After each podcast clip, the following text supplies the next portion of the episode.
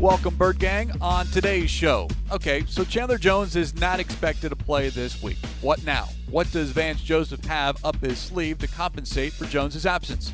Also, what does Coach Joseph have in store for Nick Chubb and Kareem Hunt? But first, remember, the initial injury report of the week is just that the initial, meaning the beginning. There's still a lot of time left before Sunday. It's Cardinals Cover 2, episode 482, and it starts now. Welcome to Cardinals Cover 2 with Craig Grialou and Mike Jurecki. Cardinals Cover 2 is presented by Hyundai, proud partner of the Arizona Cardinals, and by Arizona Cardinals Podcasts. Visit azcardinals.com slash podcasts. Going for Hopkins, one-handed catch and a touchdown! DeAndre Hopkins. Here's Craig Grialou and Mike Jurecki. All right, MJ, you want the good news or the bad news when it comes to the injury report? Your choice. Well, let's go with the good news. All right, the good news. And I know you saw this earlier on Thursday, but good to see both Byron Murphy and Marco Wilson on the practice field during the open portion each dealing with rib injuries and the fact that ribs now all of a sudden is the injury for the Arizona Cardinals in 2021.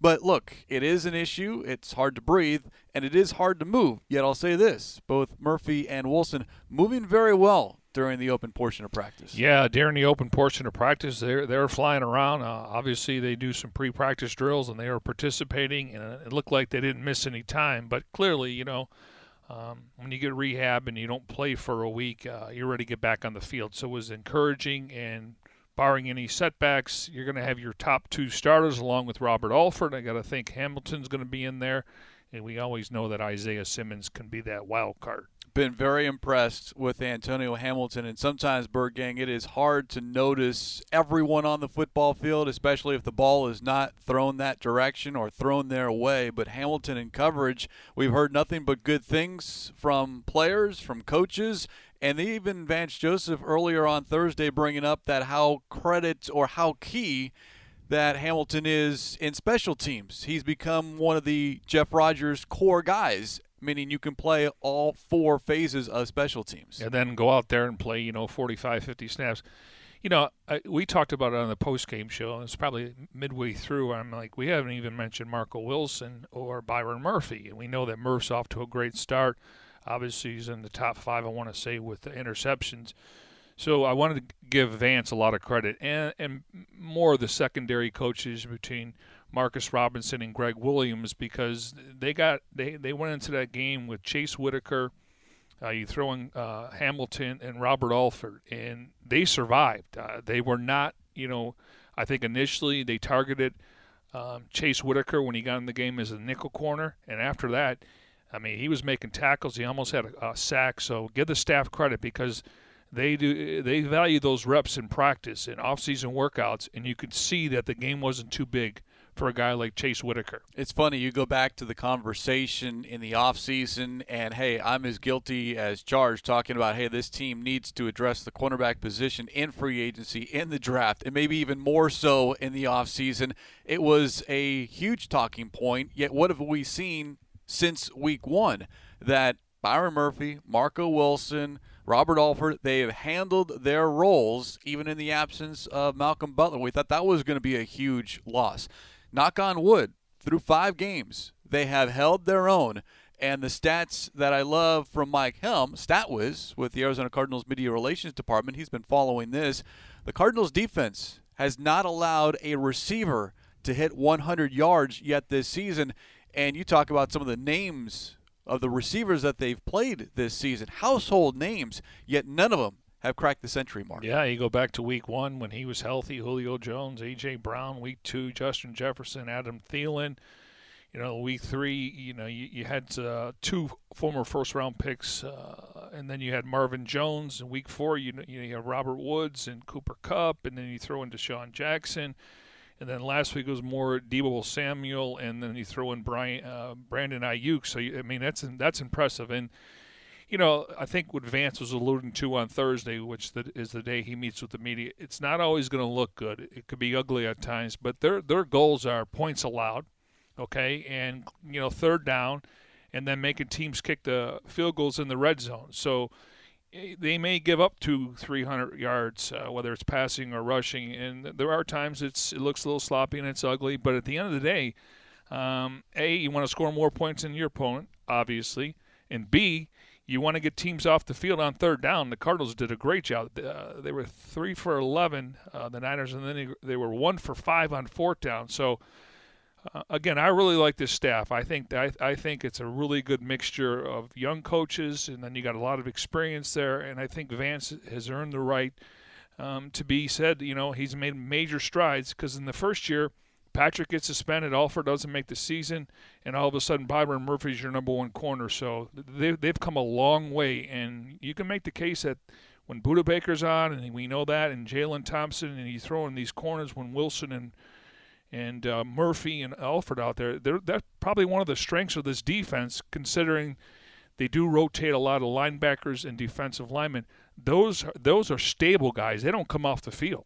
Six passes defensed for Byron Murphy. That is tops on the team. Second most, Isaiah Simmons with three, and then Leki Fotu has three at the line of scrimmage. Who would have thought he had some hops? I don't know about hops. It might be just the long reach and the well, footballs being thrown kind of maybe instead of over the hands of the defensive line, kind of trying to go through the hands, and you can't do that against uh, Leki Fotu. No, but but also those calves. I, I would think he'd be able to jump over, you know, maybe an eight carton or something. But anyways, yeah, that's I like the way him and Rashard Lawrence are playing. I think we know what they get in, in you know Corey Peters. He's steady Eddie.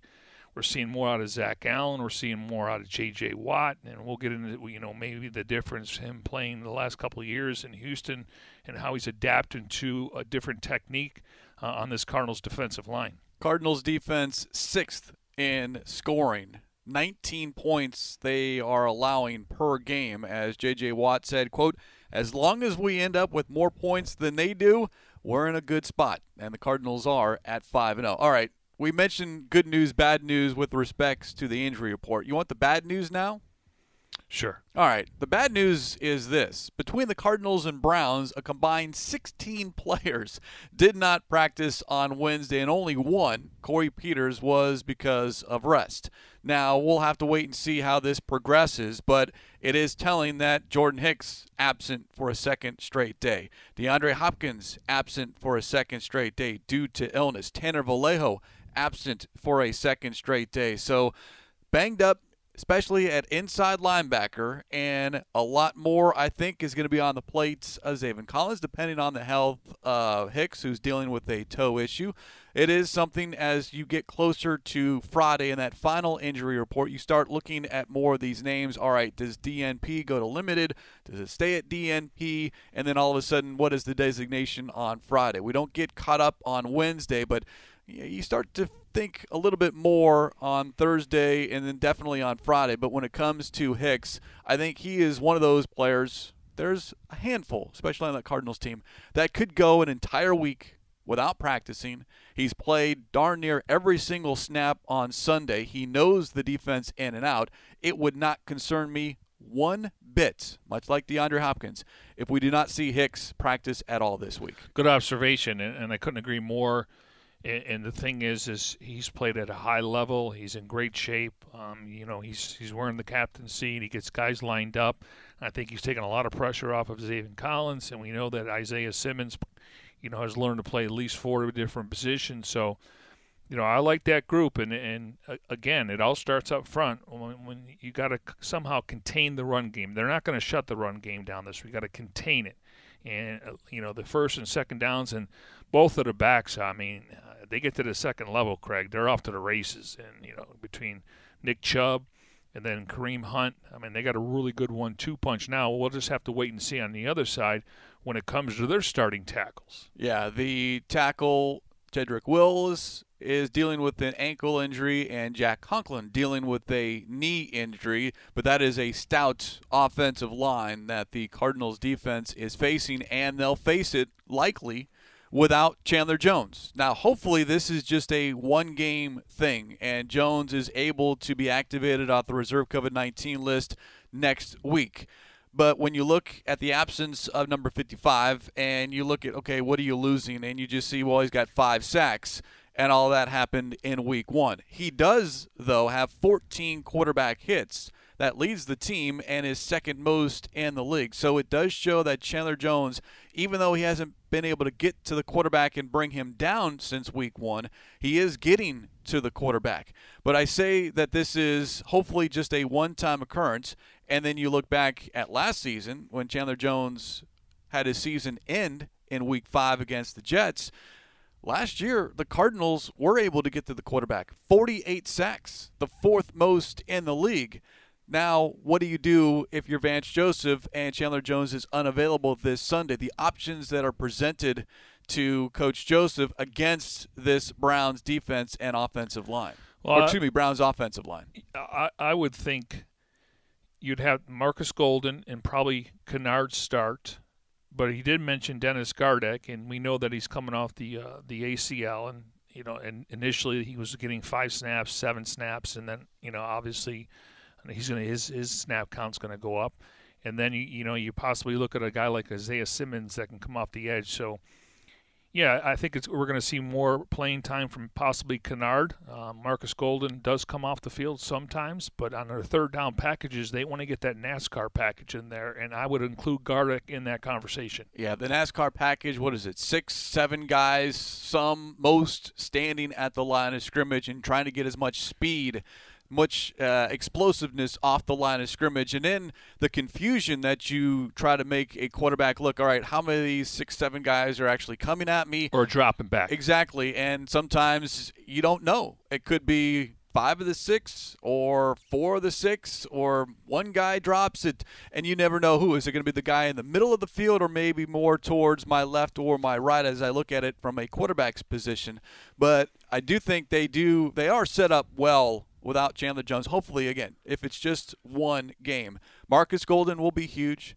Dennis Gardeck, I think, is getting healthier. His snap count on defense is going up. We know what he was able to do last season in just 93 defensive snaps, seven sacks, seven tackles for loss, 10 quarterback hits. The only problem with that, MJ, that was last season. Gardeck's on film. And if you do see, if the Browns do see Dennis Gardeck on the field more, they're aware of him. They know what he can do, what he's capable of doing. Now, of course, they got to stop it, but it is something that it's not going to catch Cleveland or any other opponent by surprise anymore. No, and and, and again, um, you know, they got to worry about Budda Baker uh, coming off the edge. Uh, they got to worry about Isaiah Simmons. You know, and one of the key matches going to be in this game. We'll obviously get more detail tomorrow. Is they run three tight end sets 22% of the time. The Cardinals have done that 5% of the time this year. And so th- I got to think that's going mass protection. Um, clearly, they can run the football, averaging 185 yards on the ground per game. Um, between Chubb and, and uh, Hunt, they have almost 13 touchdowns combined. Could be another guy in there. Maybe Baker's got one. So Cardinals are probably going to have to go a little more nickel and dime defense and, instead of trying to load up on the line. When you you know if these guys are blocking, you got to hope that the, the the quicker guys are going to get to the quarterback or at least contain. So that's something they haven't really faced this year. Um, you know, and, and, they don't run a lot of ten personnel. We know the Cardinals run ten personnel um, about 22% of the time. So they're 13 personnel, one back, three tight ends is equivalent to what the Cardinals were in with their 10 personnel. You look at Dennis Gardeck, he does, I don't, again, coverage wise, I'm not sure, but as far as getting to the quarterback, he does have that ability. The other guys, uh, Devon Kennard, Kylie Fitts, Victor Dimukeje, you just don't quite know. Kennard has really been I don't want to say a disappointment. It's just he hasn't lived up to expectations. And one, he hasn't played a lot. He's played no more than 17 snaps in any one game this season, only eight last week against the 49ers. But we saw what he was able to do against the Detroit Lions, or with the Detroit Lions. Seven sacks in each of those two seasons. Kylie Fitts is more of a special teams guy. Dimukeje's been inactive the past three games. And then you keep bringing up Isaiah Simmons, which is a great option as far as his speed to get into the backfield. Yet at the same time, if they're running a lot of three tight end sets, you need Simmons in coverage so that takes someone away that you hope can get into the backfield. Yeah, I mean, I get it. Uh, Kennard to me um, provides great depth. um, and this this is a perfect scenario. But who are you taking off the field? I mean, the way Marcus is getting to the quarterback, and again, it's just not the sacks; it's the pressures, um, you know, uh, the knockdowns, the tackle for losses. And when Chandler's out there, I mean, they don't take him off the field, and Jordan Hicks they don't take off the field, and Isaiah Simmons. So I think it's just a numbers game there. But he he's he's a guy that works hard. He knows the defense, so he's when if the, his numbers called and gets more reps. But when you have Chandler and all those other you know, hybrid guys, um, that's the reason why he's coming off the field. We'll see if that changes this week without Chandler Jones or the expected absence of Chandler Jones. And I'm not very optimistic, especially what Kingsbury had to say on Wednesday that Jones did one, he's vaccinated. Two, he tested positive. Three, he has symptoms. So that certainly makes it, as Kingsbury said, a long shot or a stretch is the word he used for him to be available on Sunday. Yeah, just to give you an idea, it, the, the report came out on Tuesday, so the, obviously the organization. So if we start on Tuesday, and if he would, you know, it was asymptomatic, he would have had two negative tests. Then he would have been a long shot, but he could have been. Uh, now here by hit going on Tuesday, you throw in ten days. He has suffered from symptoms. You wonder, uh, you know, is, is he losing any weight? He's going to be able to work out on his own. So that that puts him in line for the Texans game, and then the Cardinals will play two games in five days on Thursday night against the Packers. So we'll take it now. I just don't want this thing to linger for another week or two. And and again, the Texans they play hard. Obviously, the Cardinals will be favored in that game, but uh, there's no gimmies in the NFL. You you need your best players out there at least for 17 games. Cardinals cover two presented by Hyundai, proud partner of the Arizona Cardinals. As we dive into this Week Six matchup, Cardinals and Browns. The Cardinals at five and zero. Oh, the Browns come in at three and two, and they come in as you referenced earlier with the number one rushing offense in the league. They are fifth best overall, but number one in rushing yards, rushing touchdowns, rushing average, and rushing first downs. And we know that the Cardinals have had issues stopping the run this season. In fact, they rank in the bottom third as far as rushing yards allowed per game and second to last in rushing yards per carry. Looking back at this season, however, Derrick Henry, 17 carries for 58 yards. You check that box. The Cardinals did an excellent job. And then Dalvin Cook, 22 carries, 131 yards in the second half, however, nine carries for 35 yards. So maybe a half check mark there. Then James Robinson, 88 yards on 15 carries, almost six yards a pop. Darrell Henderson, 89 yards on 14 carries, almost six and a half yards a pop it's not getting better, MJ. It's getting worse. And we focused on weeks one and two because you got the number one and number two running backs in the league, and Henry and Cook respectively. And I think all the attention and focus was on those two. And for the most part, I give the Cardinals a B, B plus against. But when you look at what Robinson and Henderson did, it's like, all right, something changed, something happened. Where is the focus? What's what's missing as far as the running assignments are concerned defensively? And now, heading into this week's contest, you have the best rushing offense in the league, a great offensive line, which I want to touch on. But Nick Chubb and Kareem Hunt, they are destroying defenses this season. Last week against the Chargers, 222 rushing yards and three touchdowns combined between Chubb and Hunt. That is the challenge, a massive challenge in front of the Cardinals here on Sunday. Yeah, the Browns are first in the NFL with 51 rushing first downs and tied for third with 184 since last year. So, and again, teams' uh, 16 scrimmage touchdowns this season are tied for eighth. I'm looking at these tight ends. They're combined 426 yards, third most from each team's tight ends in the NFL. And Stefanski, as the head coach, has never lost two in a row. Um, but I, I, I think the you know, according to Joe Woods, he's a defensive coordinator. Um, he he mentioned he was asked about their corners, and obviously Newsome and Ward, and uh, maybe it's Johnson, but he was confident that they all were going to practice today, and he, he was he's hopeful that they all will dress on game day. So and then, you know, when we got a chance to talk to Kelvin Beach, and one of the things he, he had to say is, "You got to." Yeah, but we're looking at the Browns' offense here. Yeah. Okay. I, I, mean, we the, the, what they're doing defensively. We can get into the secondary and their issues yeah. as far as who is up and who is down. But but I'm just saying, I think the Cardinals can score points in this game. But it was a shootout last week between the Chargers and Browns, so you, you gotta get you gotta be able to come up with stops. And I'll say this about the Cardinals defense: when they need stops, Yes. i.e. against the 49ers. Yeah. They have gotten Yeah. those stops, especially when it's inside the 20 yard line. So it's that, I don't know if it's cliche, but you hear it all the time bend but don't break. Yeah. When you need a, a third down stop or you need that third and goal stop, you get it, you force a field goal, or hopefully you get no points out of it. Yet at the same time, I know what the narrative is going to be and I know what my eyes are going to see say if all of a sudden that first drive and it's Chubb or it's Hunt and Yeah. they've massive holes and the defense is either not making tackles or missing tackles and then all of a sudden you're watching these guys get into the secondary.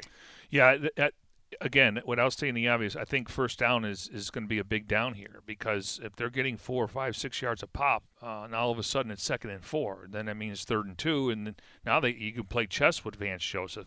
You know, Vance is always saying when teams go to four down, uh, four uh, try to convert on a fourth down, he has more uh, tools in his uh, playbook or in his toolbox because they only can do certain amount of plays. So, yeah, I mean, first and second down are going to be big here, and you know, we'll, we'll see about Jarvis Landry, um, you know, Odell Beckham. But uh, I, I agree with you. Just when you look at it as a whole, you know, I, I do think they're going to match up. But obviously, you know, you don't have all your top players on the offensive line and defensive line. I'll say this though, at least the Cardinals recognize that there is Yes. a problem, that there is an issue. Corey Peters brought it up, mentioned that the run defense at the top of the list, and Vance Joseph talked about, you know, hey, containing the run. He wasn't as adamant about stopping the run, which he has each and every week, but he understands that Nick Chubb, especially, it's not the first tackle. It's the Yep. second, third, fourth tackle that he's breaking, and which all of a sudden a two, three yard gain hopefully becomes a six, nine, 12 yard gain because Nick Chubb is one of the best. In fact, he entered this season with the best broken tackle rate over the last two seasons. So he is big, he is physical, and worse for the Cardinals, he is tough to bring down, especially if you try to do it one on one. Yeah, I mean, it, it, it's amazing that um, how much they've committed to the run game, and the fact is that you know you would think they'd, you know, they would win some tight games here, but they they can put points on the board. Again, they're well coached in all three phases. I mean, uh, Alex uh, Van Pelt is uh, really the the offensive coordinator. I think Stefanski and him are on the same page all week. Joe Woods does a great job getting his guys uh, on matchups, and then uh, the tight end, uh, the special teams coach. Um, they're really good. So I mean, this again, if you when we talked about the schedule coming out, uh, this is one of the most talented teams you will play, and you got to give them credit. Obviously, they've hit on some picks. They went out in free agency and they've added players, veteran players, not just guys that are role players. They've added starters. So. Um, but again, it, it- you know, it's it's all about the health, and if they're not having their two, two, two starting tackles, I think that plays into the hands what the Cardinals will try, will try to do. Yeah, before Sunday's loss to the Chargers, Cleveland had won three straight. They're undefeated at home at 2 and 0 and if you get behind as far as the Cardinals on the road and then all of a sudden if the Browns can maintain that ground game and then all of a sudden it becomes a different type of game. What's helped the Cardinals through the first 5 weeks is it's either been a shootout or they've gotten a lead, a healthy lead Yeah. to where teams have had to abandon the run. I don't know. You uh, hopefully that happens this Sunday, but if that is not the if that does not occur this week as far as the Browns are able to maintain some balance or keep the entire playbook open, that's where my concern would be just because it's week 6 and for 5 weeks now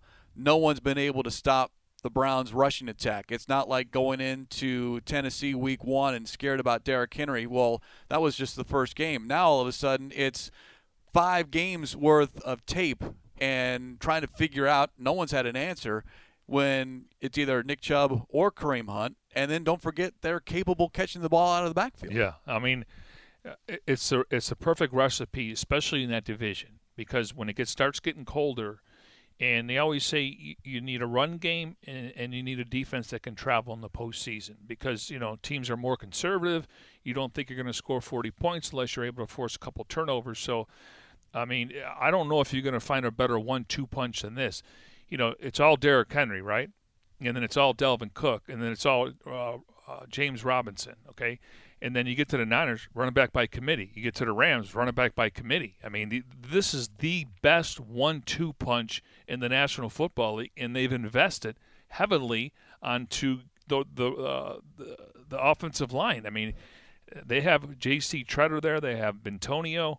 Um, they've done a really good job. Um, you know, getting physical and trying to win at the line of scrimmage. In that division, you have to be able to run the football. Vance Joseph called it old school He's right. football. The Woody Hayes three yards in a cloud of dust. Not quite I know. that, but that's what old school football is Well- when you're lining up under center with a tight end or two or maybe even three, two backs or one back, you know, split. I formation, Yeah. offset. I mean, the stuff that you know we all grew up seeing, yet we don't see it a lot, and it becomes, oh, hey, look, exotic, creative play calling when we see that type of formations now. But I do think that's what we're going to see a lot of because until you show you can stop it, Yes. teams are going to continue to run the ball down the Cardinals' And you, know, you know we didn't hear the word shut down, shut the run game, contain. yes, I mean, not that you're already, you know, uh, forecasting or foreshadowing, but contain, contain. And, you know, the, the, the fact is that, you know, um, if they can get them out on some three and outs, it's only going to help them and get field position. So um, I'm just more curious to see what their offensive line looks like because on paper going into the season they had the best offensive line gradings over the last year or so and and then when you bring in a couple tight ends now you're going mass protection so it's going to get harder to get to the quarterback but um, you just can't let these guys get to the second level easier said than done left to right, the Browns' offensive line. Jedrick Wills, solid rookie season. first Brown pick he's trending up. Left guard, Joel Bitonio, Pro Bowler. Center, J.C. Tretter, has played 100% of the snaps since arriving in Cleveland in 2017. Plus, he's also the NFLPA president. correct Right guard, Wyatt Teller, second team All Pro last year. Right tackle, Jack Conklin, first team All Pro last season.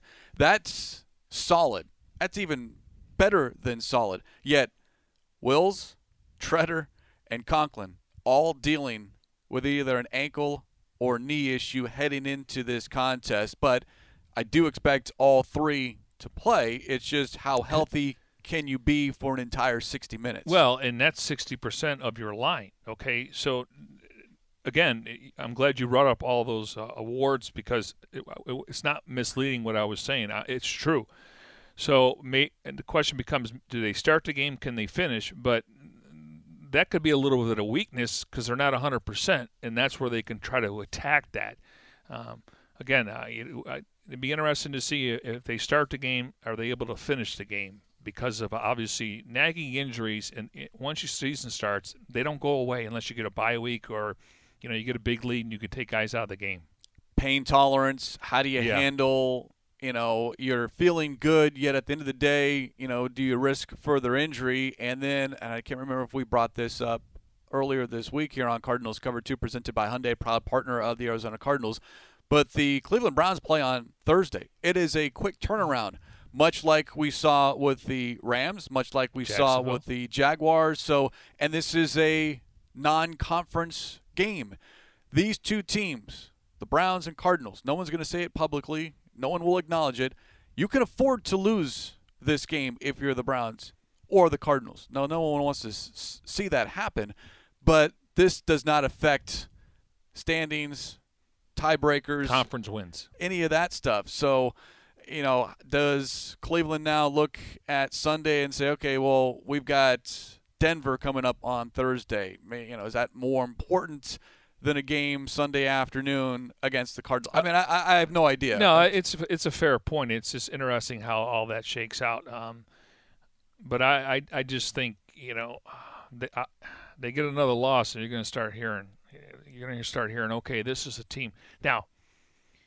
To say that the Browns are going to get to the Super Bowl, they had the roster going into the season. Now, if you drop another game, it'd be the first time under Stefanski's lost two in a row, and eh, they can blame it on injuries, but they're also going to blame Baker Mayfield. And when you when Van said old school football, the first thing I thought is, okay, yeah, it's only week six, I, I, you know, and, and granted, because you get there in late October, November, and December. It could be cold, but I got to think the grass isn't going to be as green as it normally would. And I, I think of like Brian Sipe and Clay Matthews and Jim Brown just lining up and running the football, and and, and it's kind of like. Um, in some of these Cardinals games, when they are pr- protecting the lead in the fourth quarter, it's almost the other team knows you're going to run it, and they still can't stop it. And that becomes, you know, you know exactly what they're going to do, yet you're right. You can have a game plan and be in the right spot. You still have to be able to slow them down or stop them. And you know, easier said than done. Coach Joseph, he talked about how exhaustive it was to prepare for the Rams and 49ers because of how complicated those offenses are. And defensively, you got to be ready for one check, two check, three checks on a certain play. Yet, you could have the perfect game plan. Yet, if I'm better than you, MJ, I'm going to beat you, even if you know that I'm going to run right and you're there before I get there. Yeah. So that's you know that's that's. Uh, by the way, I just looked at the uh, forecast for Cleveland on Sunday. Partly cloudy, temperatures in the 50s. They are expecting rain on Friday and Saturday. Whether that means anything or not, outside of you know Paul Calvisi and Chris Melvin having to stand on the uh, sidelines for the entire ball game, we worry about those guys when the weather gets a little bit. Uh, well, let's say when it's non-Arizona Yeah. weather and you're Yeah. outdoors versus indoors. But uh, it, it look, I'm not that I'm worried. It is a little bit of a concern as far as the inability to stop the run, and all of a sudden, hey, look, we face the number one rushing team in the National Football League. Now, to combat that, and this was some interesting conversation with Vance Joseph and J.J. Watt earlier on Thursday as we continue here on Cardinals Cover 2, presented by Hyundai, proud partner of the Arizona Cardinals. We heard from Coach Joseph first. He was asked about J.J. Watt, and it was Coach Joseph who brought up that Watt is playing more inside, meaning in between guard, center, tackle, excuse me, guard, center, guard when you look at the offensive line. Then he has, and I think he mentioned three or four years.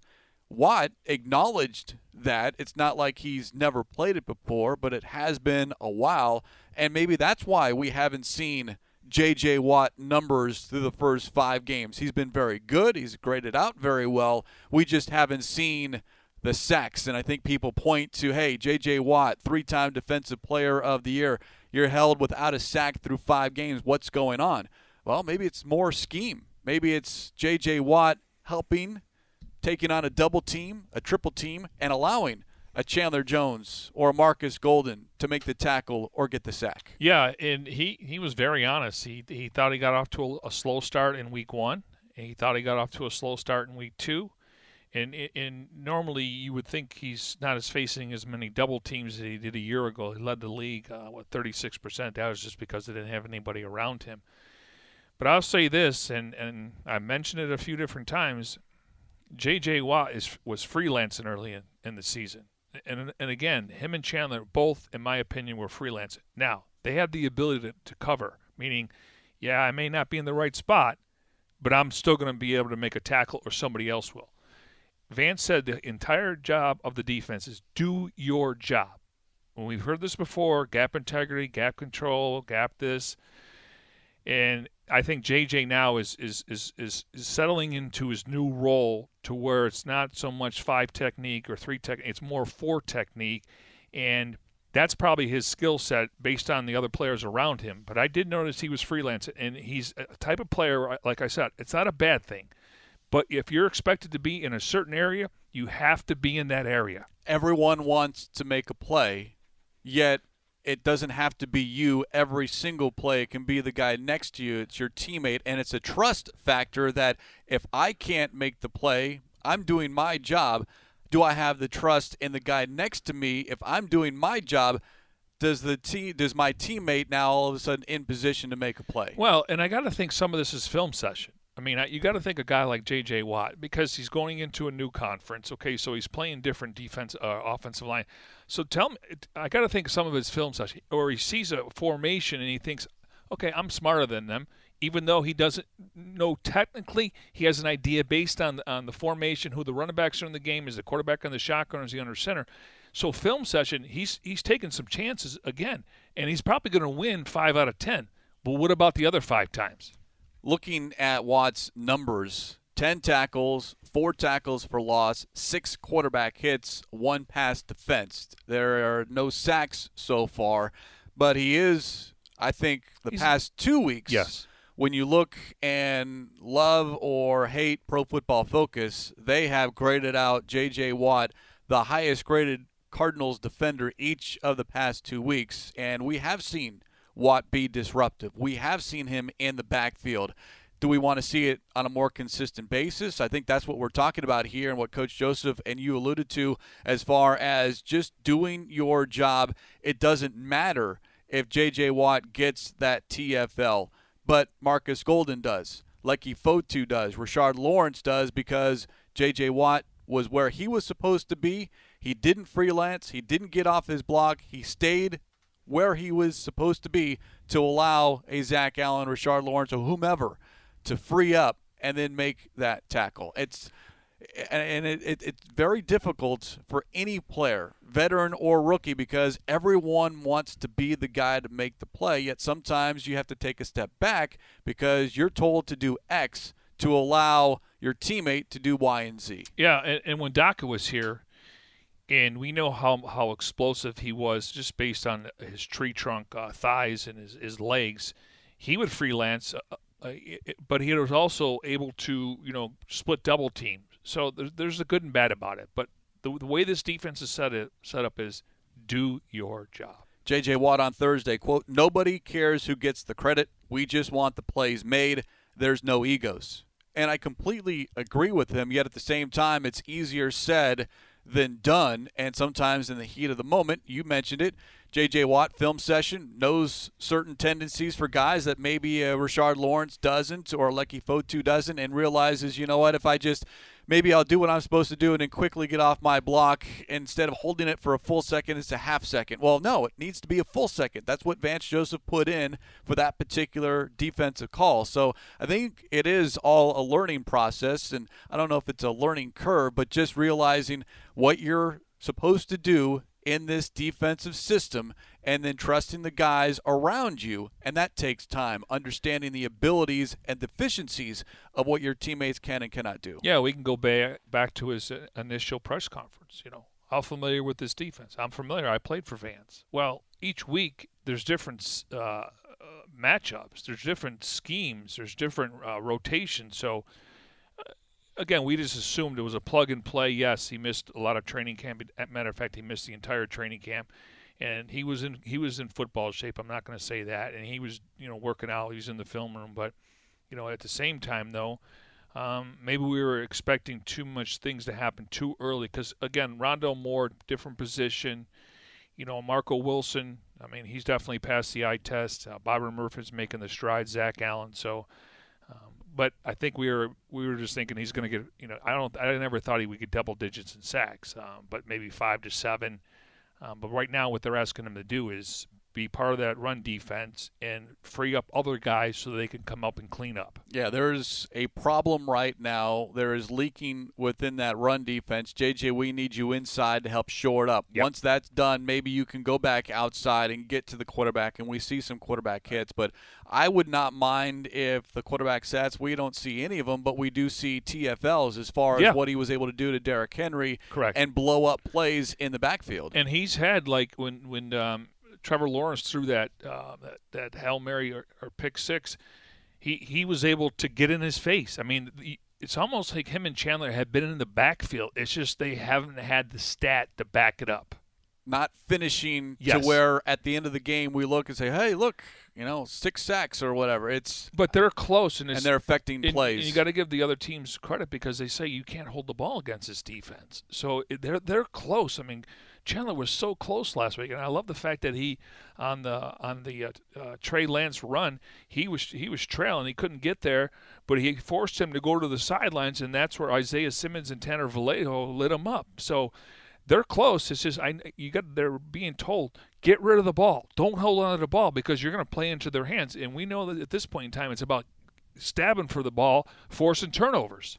Last point I want to make about the Cleveland Browns D uh, offense. Uh, as we continue here on Cardinals Cover 2 presented by Hyundai, proud partner of the Arizona Cardinals. You brought up the three tight ends that they have and utilize a lot Austin Hooper, David Njoku, and Harrison Bryant. Now, you look at all three of those, and last week it was Njoku who really had the highlights of all highlights as far as what he was able to do from the tight end position.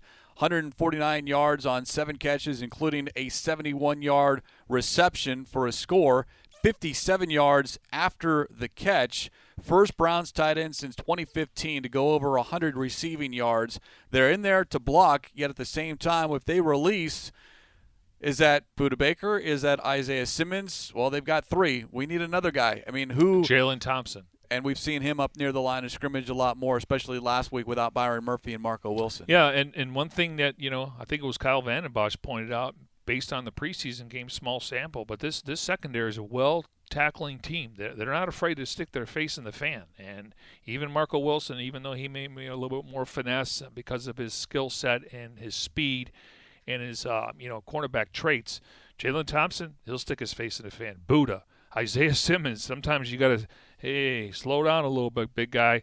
So that, that that's encouraging, but it's on the D line, the front seven, to not allow those guys to get to the second layer.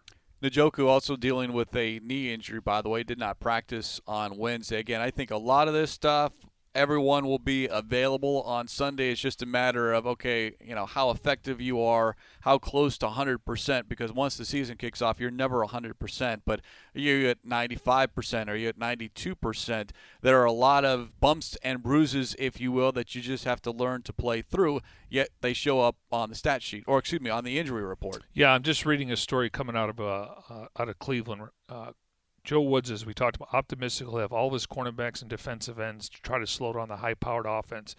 Uh, Myles Garrett, knee and ankle. Jadeveon Clowney, knee and elbow. Takk McKinley, ankle and knee. Returned to practice Thursday after sitting out Wednesday. Clowney didn't play, and he said for the second straight day, Denzel Ward, Greg Newsome, Greedy Williams practice. Now Newsome's missed the last two games, and according to Joe Woods, he's still he's still kind of learning the position. So I don't know how much they want to see him out there versus some of their veteran guys. Greedy Williams was a high pick, and we know that Denzel Ward's one of the better uh, football players in, in, in the AFC. Both Ward and Williams three passes defensed, and Williams last week a career high ten tackles, first career forced fumble, and Newsome, as we talked about on Wednesday, inactive the past two games, but it's certainly trending in the direction that the Browns are going to be healthier than perhaps they have over the past couple of weeks. Yeah, Ward told reporters uh, he would play, and Newsome said he still needs to prove himself because his calf's not 100%. So that's probably be a game time decision. Really looking, and I, I, think we say this every single week, but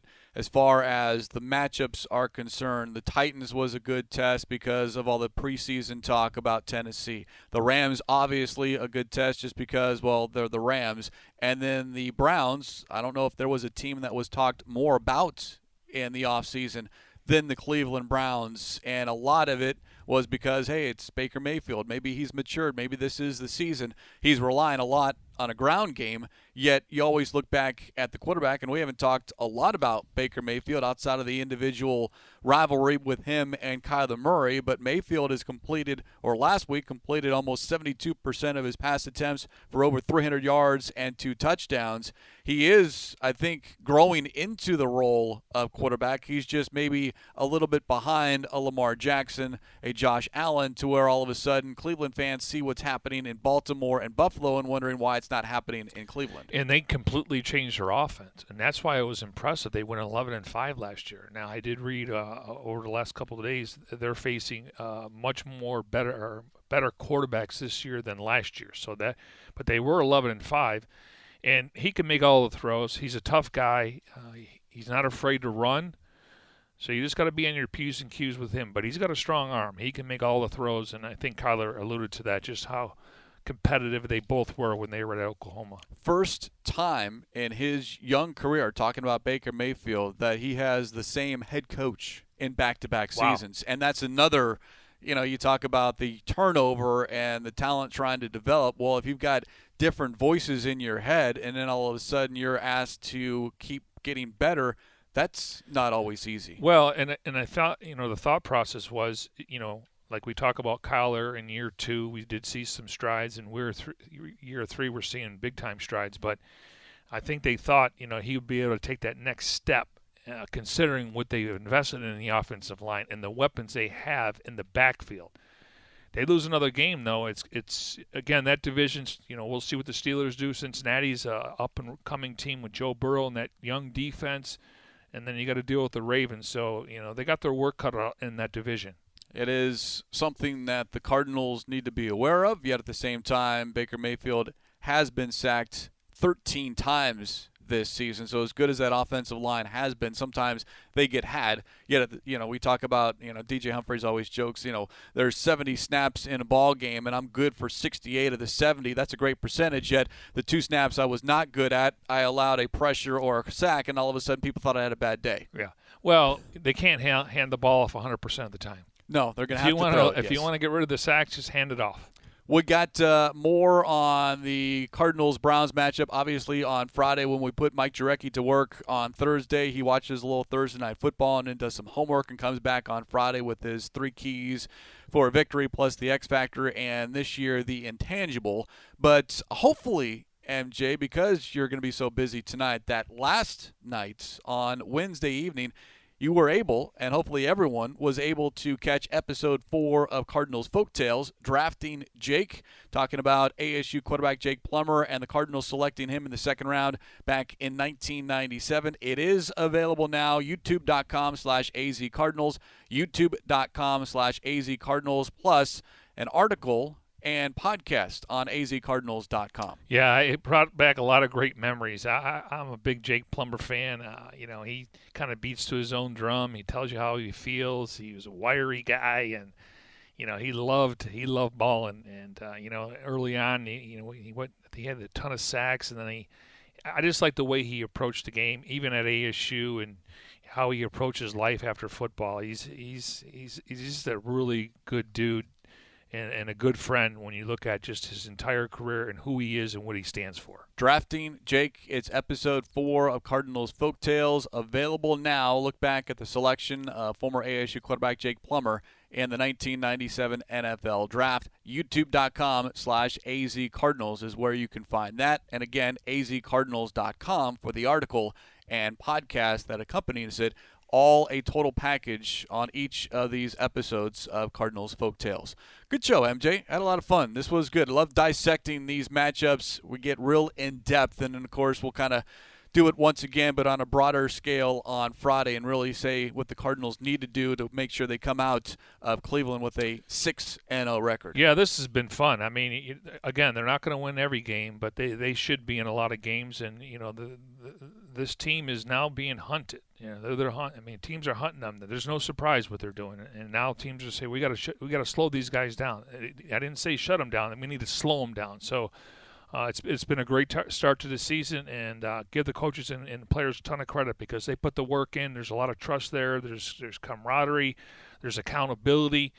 Uh, so there's a lot of good things going on, and they just they just need to stick stick together and have that one day, one game approach, and I think they're going to have a great season. As our friend and colleague Bertrand Berry like to say, coaches Sunday to Saturday, players on Sunday, and through five games, through five weeks. That's exactly what has transpired. Coaches put the players in position to make plays, and the players are making plays on game day.